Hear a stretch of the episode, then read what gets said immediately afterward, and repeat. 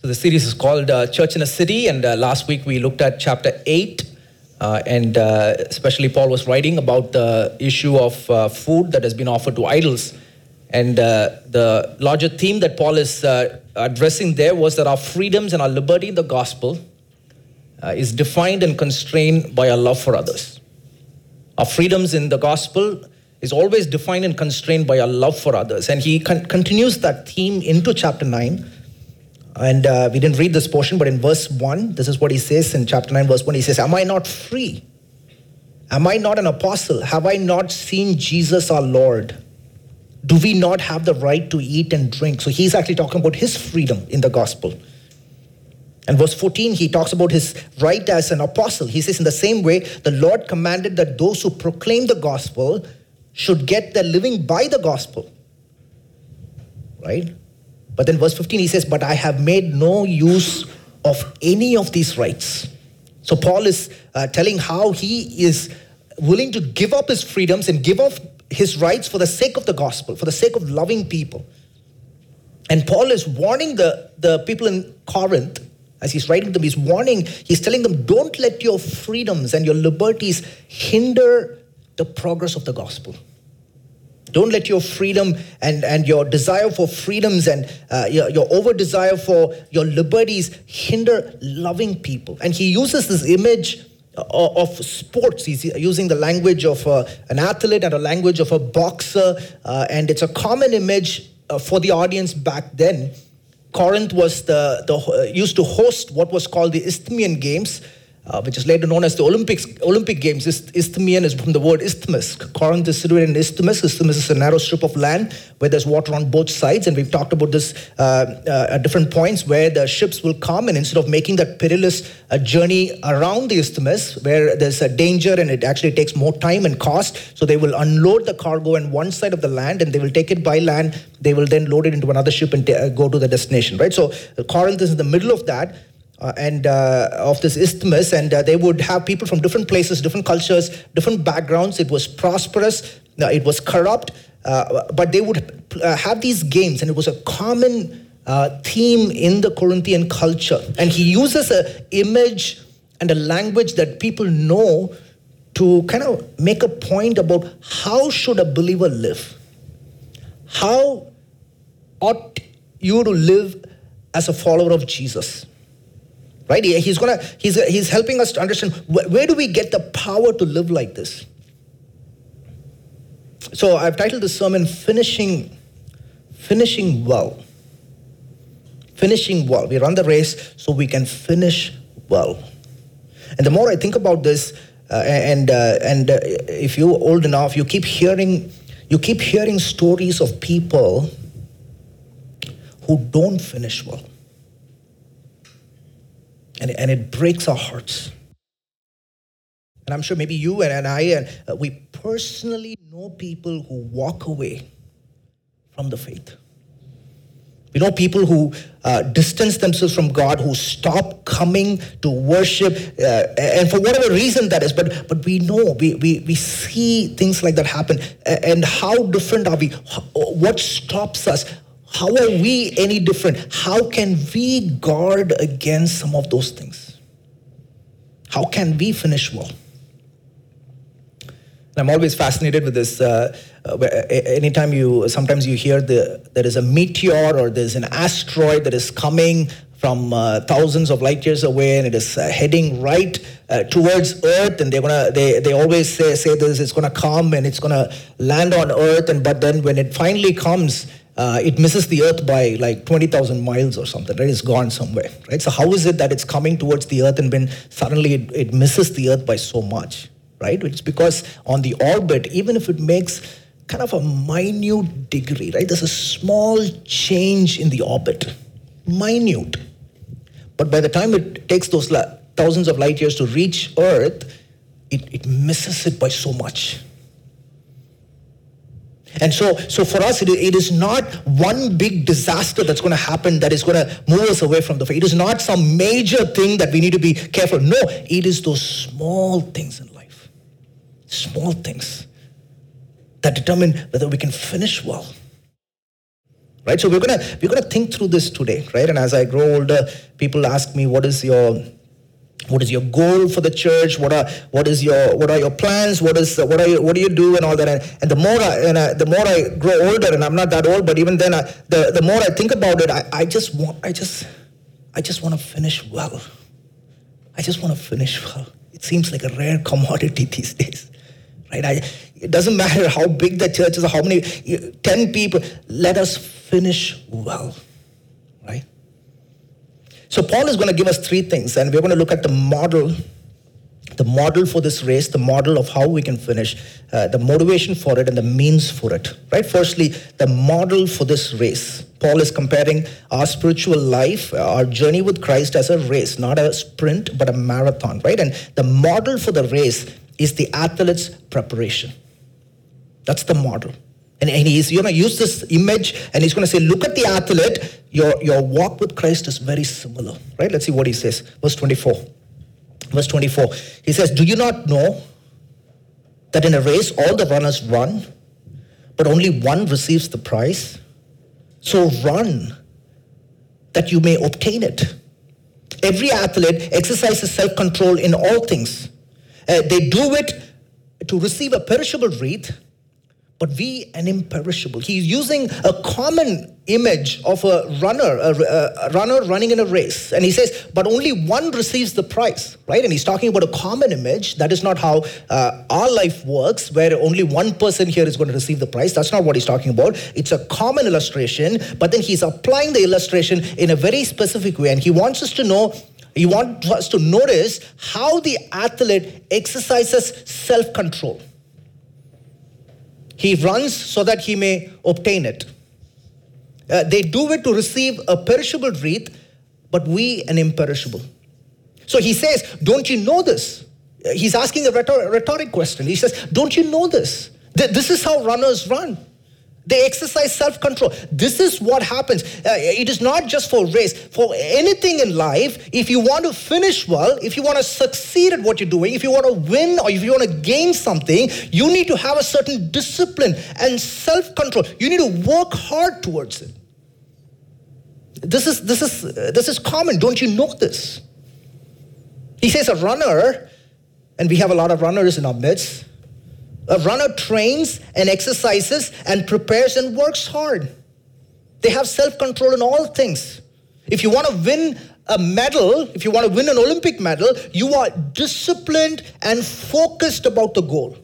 You wake up at a certain time, you go to bed at a certain time, you train in a certain way, you eat in a certain way, you, you have certain disciplines that you Why? Because the athlete is after a perishable wreath. And Paul says, how much more us who are running a race for an imperishable, eternal reward?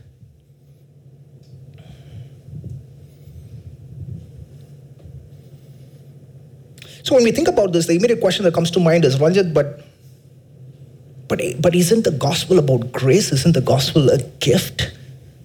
Why are we talking about works? Why are we talking about hard work here? It seems to contradict the gospel of grace.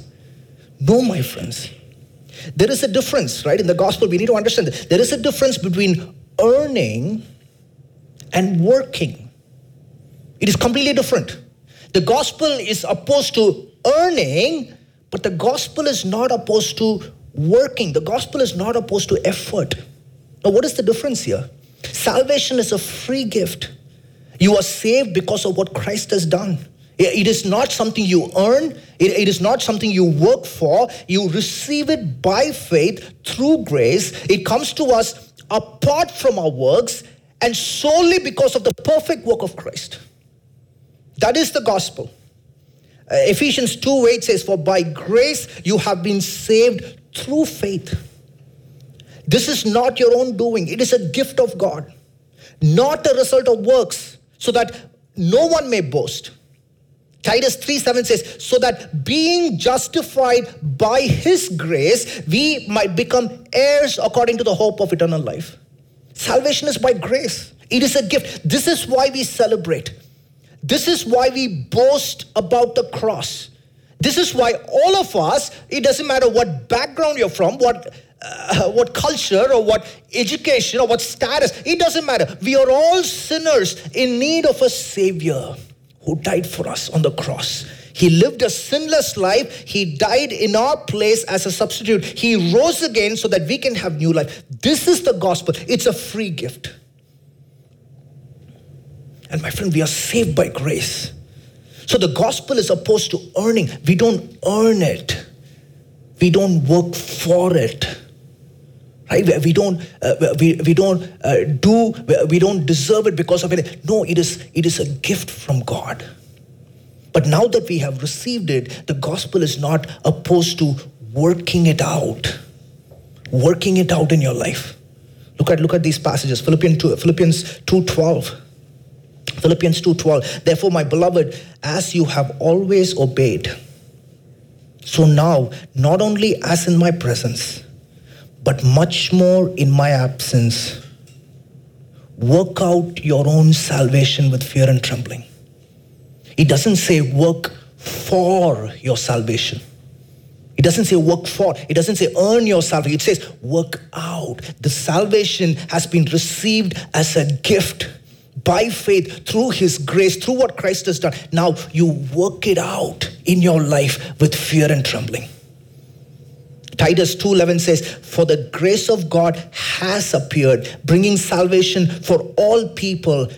Now it's training us to renounce ungodliness and worldly passions and to live self-centered, upright, self-controlled, upright and godly lives in the present age." The grace of God is working its way out in our lives. Uh, 1 uh, Timothy 4 7 says, Have nothing to do with irreverent, silly myths. Rather, train yourself for godliness. So, my friends, I want you to understand the grace of God. Oh, the grace of God, the free gift of God's grace and salvation moves us to work harder, not lesser. Not less. Not less. We work hard. We work hard not to earn God's favor. Oh, we work hard because, because God has already favored us because of Christ. We, we don't work hard so that He will approve us. No, we work hard because He has already approved us because of what Christ has done. So Paul says, I work harder than anyone. I work harder than anyone. That is grace working through me. It is grace working through me. So, my friends, I want, to, I want us to understand this even before we kind of move in. Understanding of God's grace. And we talked about this yesterday. Understanding of God's grace. When we, when we lack a proper understanding of God's grace and we and we don't apply God's grace in our lives, it can move us to two extremes, two errors. One is legalism, where we think we'll earn God's favor and we will please Him because of our obedience and because of things we do. It is legalism. That is an error of the gospel. Or it'll move us to another error where we think we can do whatever we want. Oh, He has forgiven us, He has saved us, so I can live however I want. That is license. That is an error of the gospel. No, when we really understand the gospel of grace, it results in greater effort, not less. We, we don't do this out of fear or guilt. Yeah, it is not out of fear or guilt that we lose something. No, my friend, it is out of confidence and assurance in what Christ has done for us. And so Paul says, why, why are you surprised by this? Don't you know this? There are no gospel prodigies. There's nothing automatic here. And so, my friends, uh, Paul is warning us. What he's saying, we we want, we know the we, we know the promises of the gospel. We know that. We want the benefits and the results of the gospel. But Paul is telling us, you know, there is something lacking here, which is your effort in the gospel it is lacking. The effort is missing. You cannot enjoy the benefits and the power of the gospel without obedience and without walking with Christ and without putting your effort. It is not some miraculous. It is not some one miraculous effort. It is not some one thing that you do that will help you in this. No, it is being faithful in the mundane and ordinary walk of life. That is what is, it is.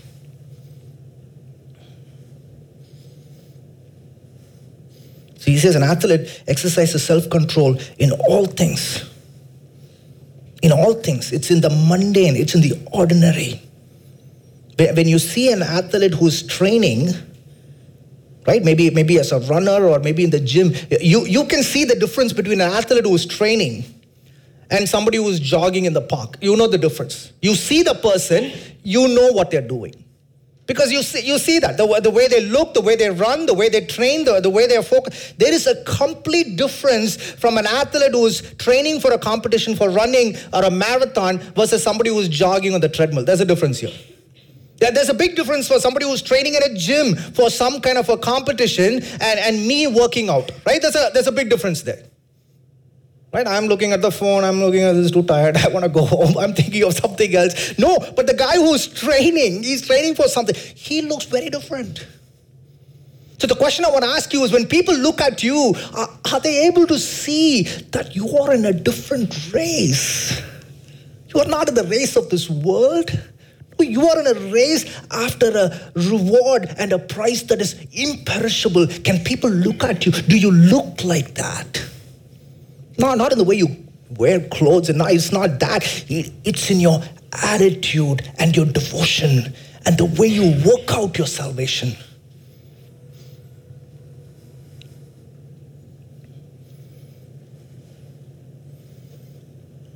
An athlete does not give in to his desires. An athlete exercises self control. What about you? I want to ask you this question uh, Do you possess your body, or does your body possess you? Uh, do you dictate to your body, or does your body, does your desires and your flesh dictate what you do? Who, who determines what here? Uh, uh do you have control over your appetites, or your, does your appetite control you? Think about this in the morning, when you want to wake up in the morning, and this is what Paul is talking about practically. Eh, when you wake up, your body craves or to snooze the alarm and go back to sleep. Your body craves to be in bed and be lazy and be turning on the bed. Oh, but do you discipline your body to be able to wake up before God? That's what an athlete would do. And Paul says your spiritual life is no different. It requires that effort, it requires that discipline. Your heart and mind, and I'm talking myself here, when I wake up, my, my heart and my mind immediately rushes to the phone because I want to see the score, I want to see who's playing, I want to see what happened, I want to see the news, I want my heart is rushing. But can I discipline my heart and my mind not to wake up to my phone, but to wake up to the voice of God?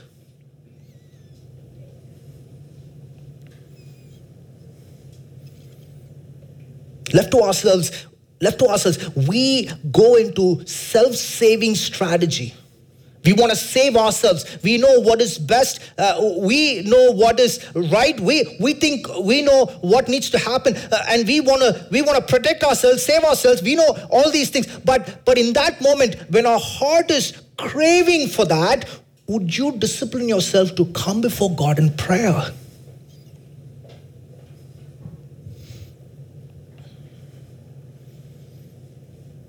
I want you to think about this. I want you to think about this, right? If you left to ourselves, we prefer to just we prefer to just avoid people as much as possible. And COVID did that. COVID did that, right? We switch off the camera and we are sitting and brushing our teeth and uh, listening to some sermon, and we loved that. Oh, we loved it. We loved it because left to ourselves, we are happy with that. We don't want any contact. We don't want to meet anybody. We don't want to talk to anybody. Uh, just me and my God, this is enough, right? Me and my Bible, this is enough. Left to ourselves, we are with that. But can you pull yourself out of that selfish and self centered desire to come and meet with the company of God's people to encourage and build others? My friend, this is the life of an athlete. And if you are a believer, Paul says, look at the athlete. He's going to pull himself out of bed and go to that training. There is an effort here. Please do not deceive yourself thinking you can just live however you want and somehow something is going to happen. It will not happen.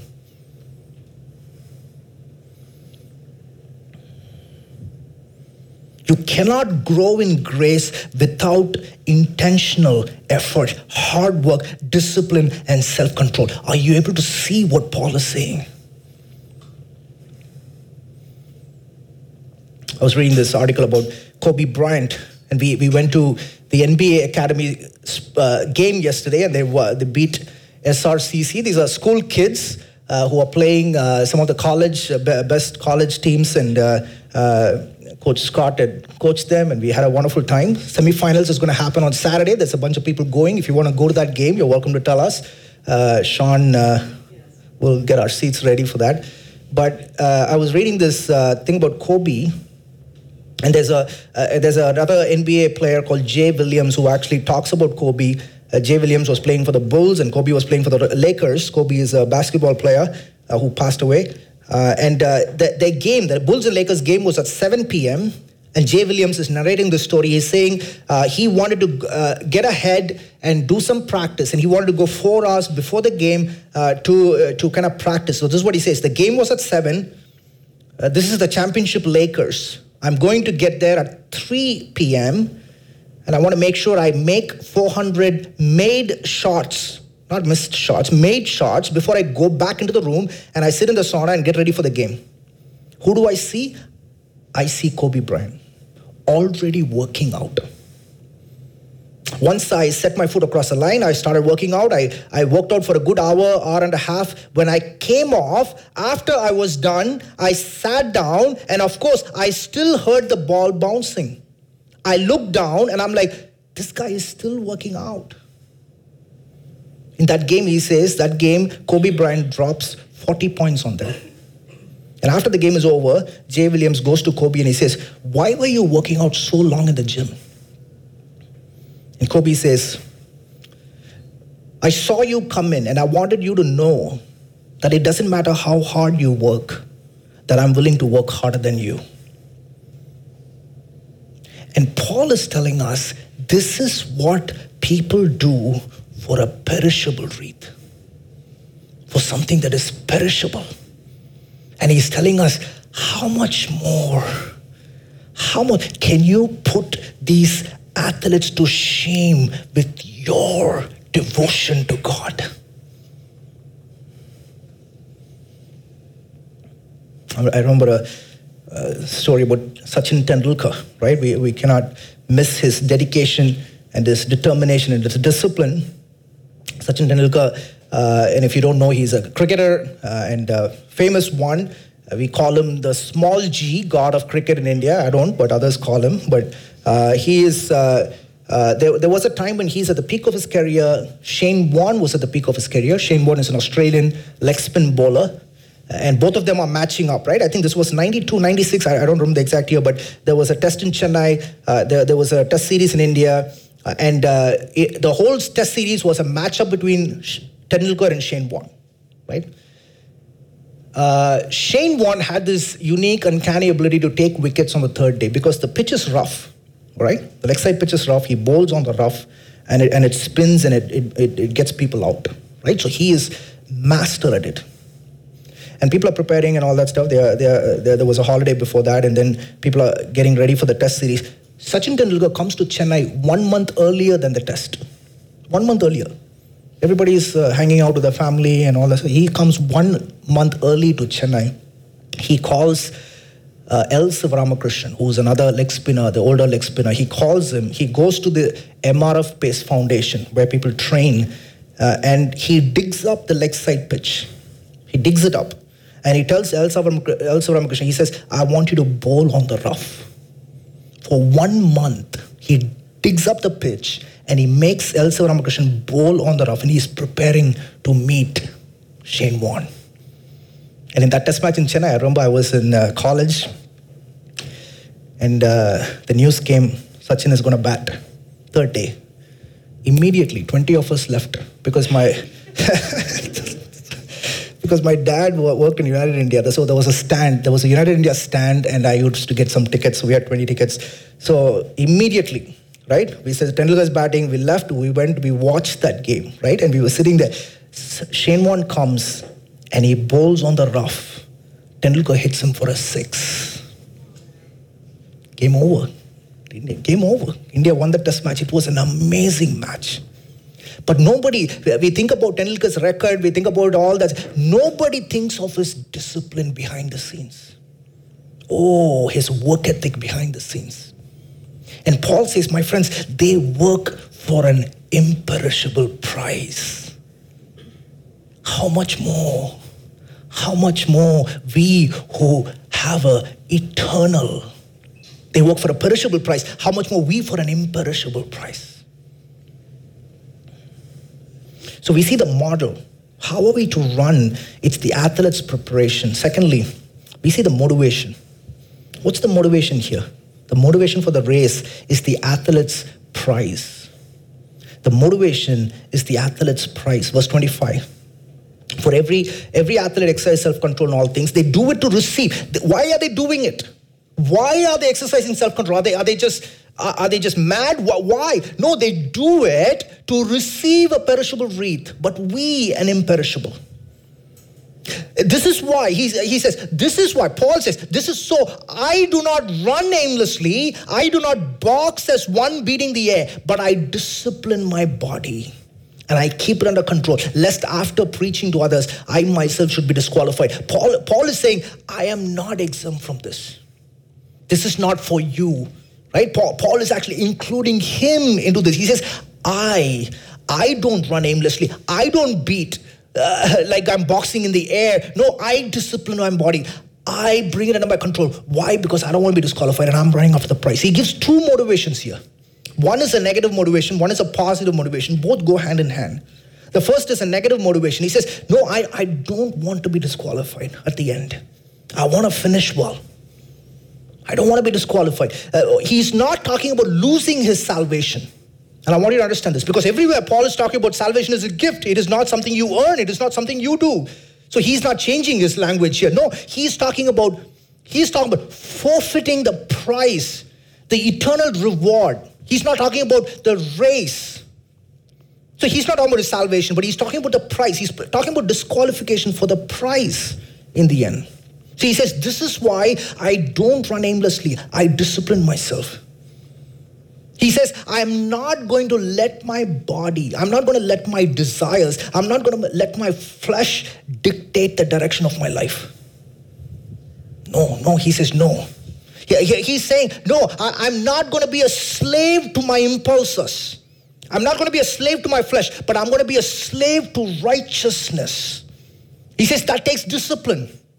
And he's warning the Corinthians in this context. He's warning them. He's saying, uh, he's, uh, he's telling them, you're in danger of losing this eternal reform. You are in danger of disqualifying yourself because you make so much about your freedoms. The freedoms have become so important for you. Your rights and your comforts and all the, they are so important for you that you are putting yourself in a place where you're going to be, you're disqualifying yourself from what is awaiting in eternity. So, my friends, this morning I want, I want to I want to humbly point to us. Some of us, some of us, some of us love some things too much. We love, we love certain things too much, and these are good things. These are not bad things. We, we love our freedoms too much. We love our rights too much. We love our comforts too much. We, we love our success and our money too much. We love our pleasure too much. We love this too much. And my friends, when we love something too much, it becomes a hindrance. It entangles us, it distracts us, it weighs us down, and you put yourself in a place where you are disqualifying yourself from receiving that eternal reward. Hebrews 12:1 says, Hebrews 12:1, therefore, since we are surrounded by so great a cloud of witnesses, let us also lay aside, meaning throw off every weight or every hindrance, every weight or hindrance, and, and sin. Throw off every sin which clings so closely, which entangles us. Way, says, and let us run with endurance the race that is set before us.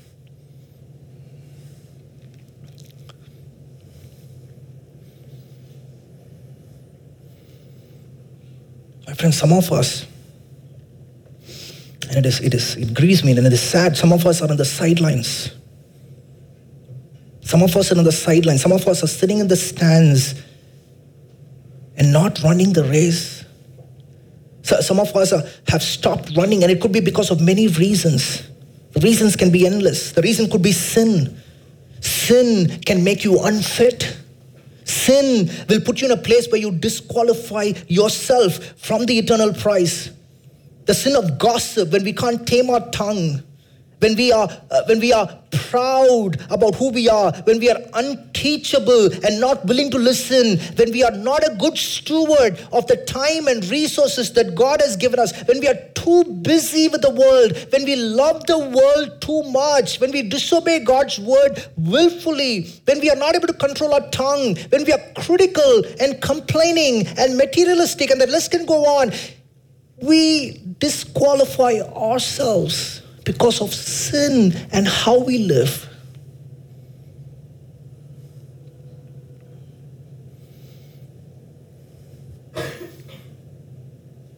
Not only sin, sometimes suffering.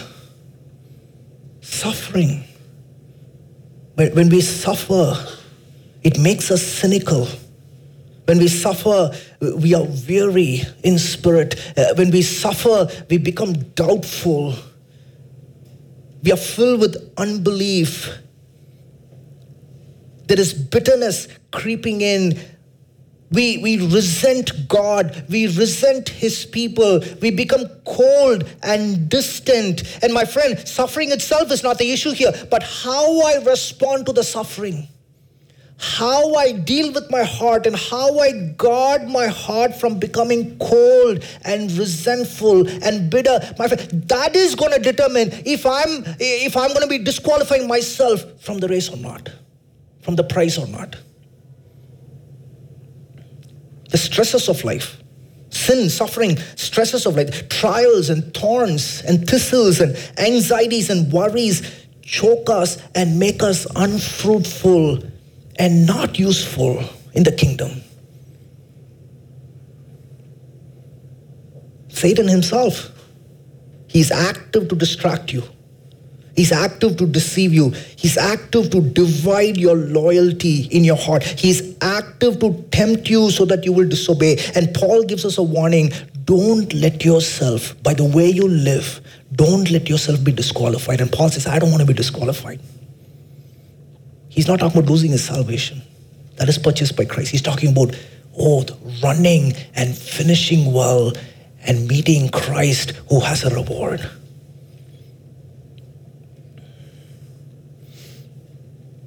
Story is told of, uh, not story, but it's a true story of, there were two, the two guys who played cricket and who emerged into the Indian scene, right? Today is all sports because it's a sports image. You can blame Paul for that. Uh, we know Tendulkar. You know who's the other guy? Vinod Kambli. What a story. I sometimes I it hurts me when I talk about him.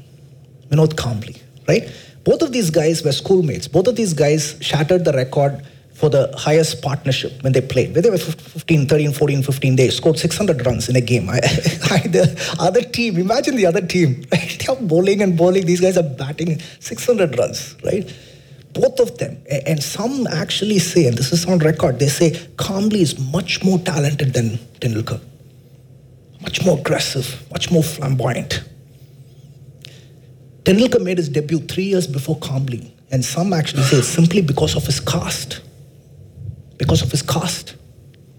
Kambli, it took three more years for him to come.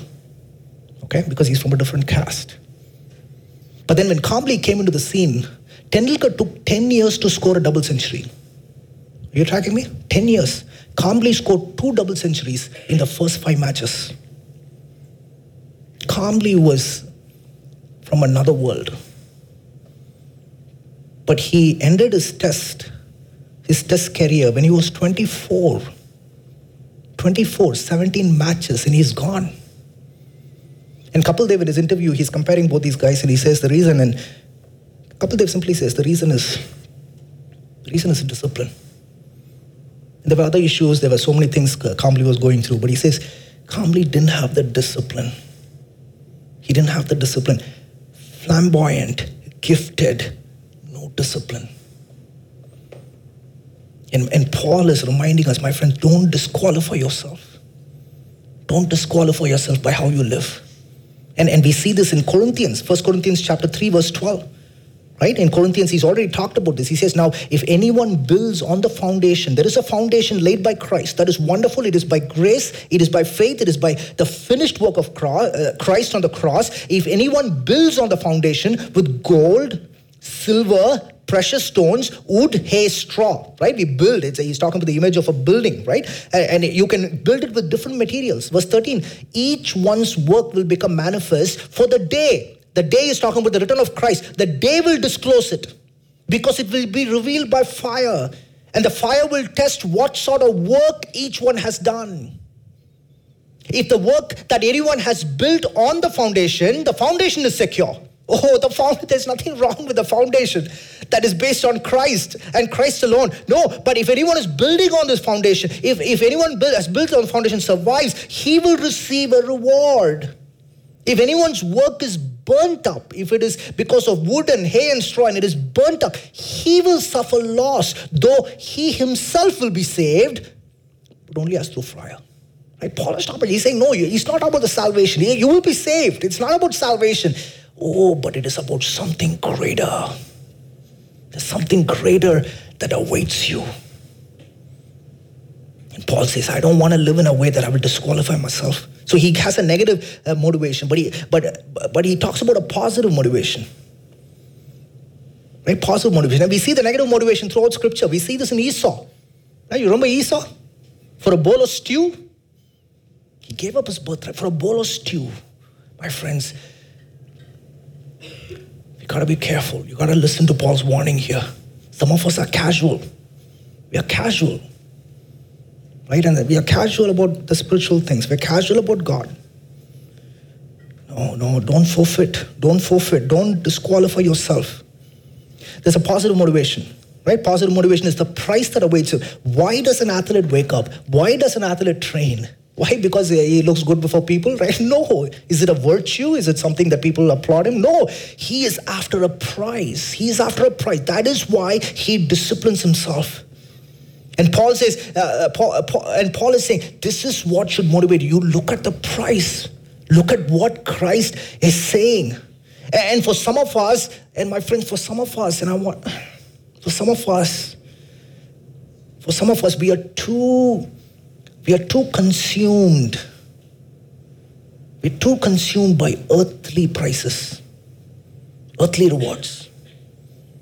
Earthly rewards and earthly prices consume us and control us. We give everything. Oh, we give our sweat, we give our money, we give our, we give everything to get an earthly prize.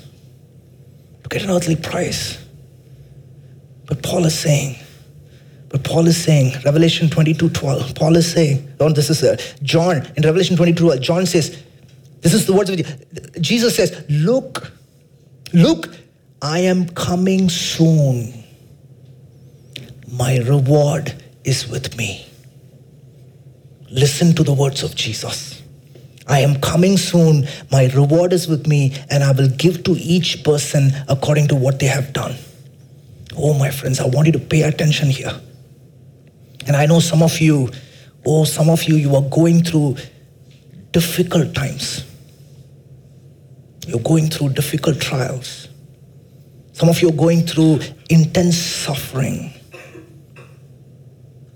Some of you are going through conflicts in life and misunderstandings, and it hurts you.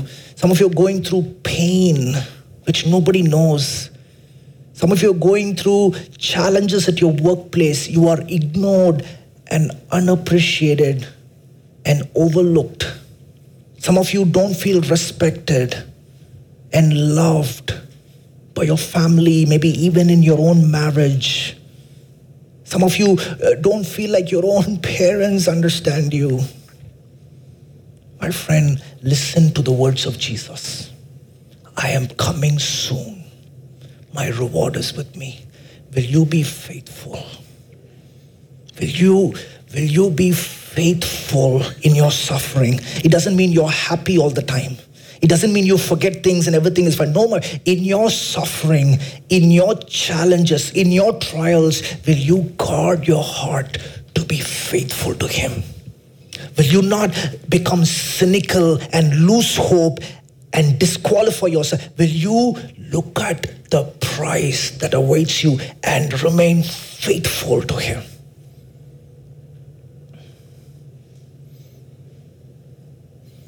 This is what 1 Corinthians chapter 2 verse 9 says, what no eye has seen, nor ear heard, nor the heart of man imagine what God has prepared for those who love him. My friend, this is for you. This is for you. Listen to him. Don't listen to the world. Oh, don't listen to the devil. Don't even listen to your own heart that is probably condemning you. Listen to Christ and run the race with perseverance. This is what C.S. Lewis, and uh, with all these uh, at the background, he says if we consider the unblushing promises of reward and the staggering nature of reward promised in the Gospels, it would seem that our Lord finds our desires not too strong, but too weak. He says, We are half hearted creatures fooling about with drink and pleasure and ambition when infinite joy is offered to us. Like an ignorant child who wants to go on making mud pies in the slum because he cannot imagine what is meant by the offer of a holiday at the sea. Wouldn't, be, wouldn't it be terrible if we as believers were easily pleased with an earthly crown that will perish when we die or before it? When there is a heavenly crown reserved for us if only we would strive for it. You tracking me? There's a motivation. My friend, are you living like you are in a race? Are you living like there is a prize? Listen, it. Are you living like there is a God who sees you?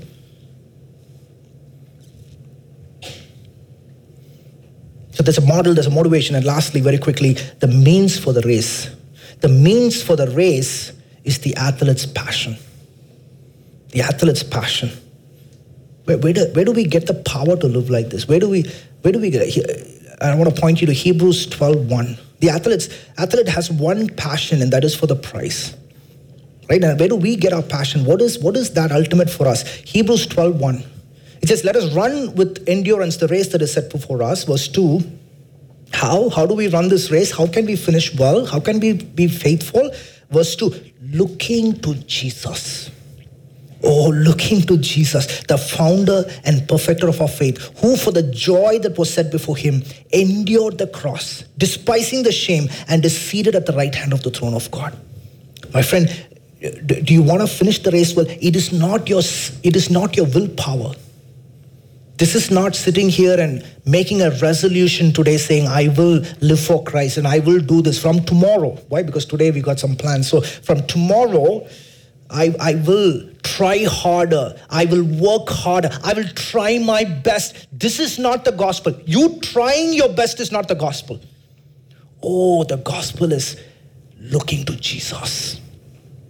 Looking to Jesus. He ran the race for you, my friends. He ran the race faithfully. He endured the cross. He endured the shame on your behalf. He finished it well. Why? Why? How? How did he finish it? It says, for the joy that was set before him. Have you thought of what is this joy before Christ that actually helped him endure some of these things? Endure the shame and endure the suffering. Oh, this the, the wrath of God that was poured out. What was this joy that was not with him in heaven? in the perfect union of Trinity. What was this joy that was set before him that made him endure all these things? You know what that joy is? It is you and I. It is our union with Him. Oh, that was so joyful. That joy made him endure. My friend, the, the way we can run the race, the way we can endure, He made us His joy, and that endure.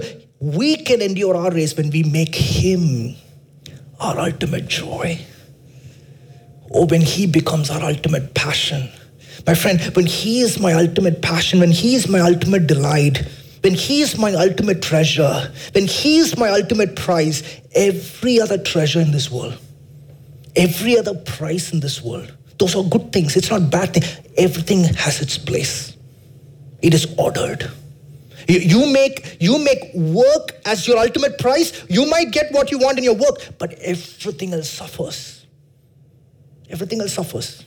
You make success your ultimate. You may get your success, but everything else suffers. It is only when you make Jesus, oh, your ultimate passion, that every other passion, every other delight is ordered in your life.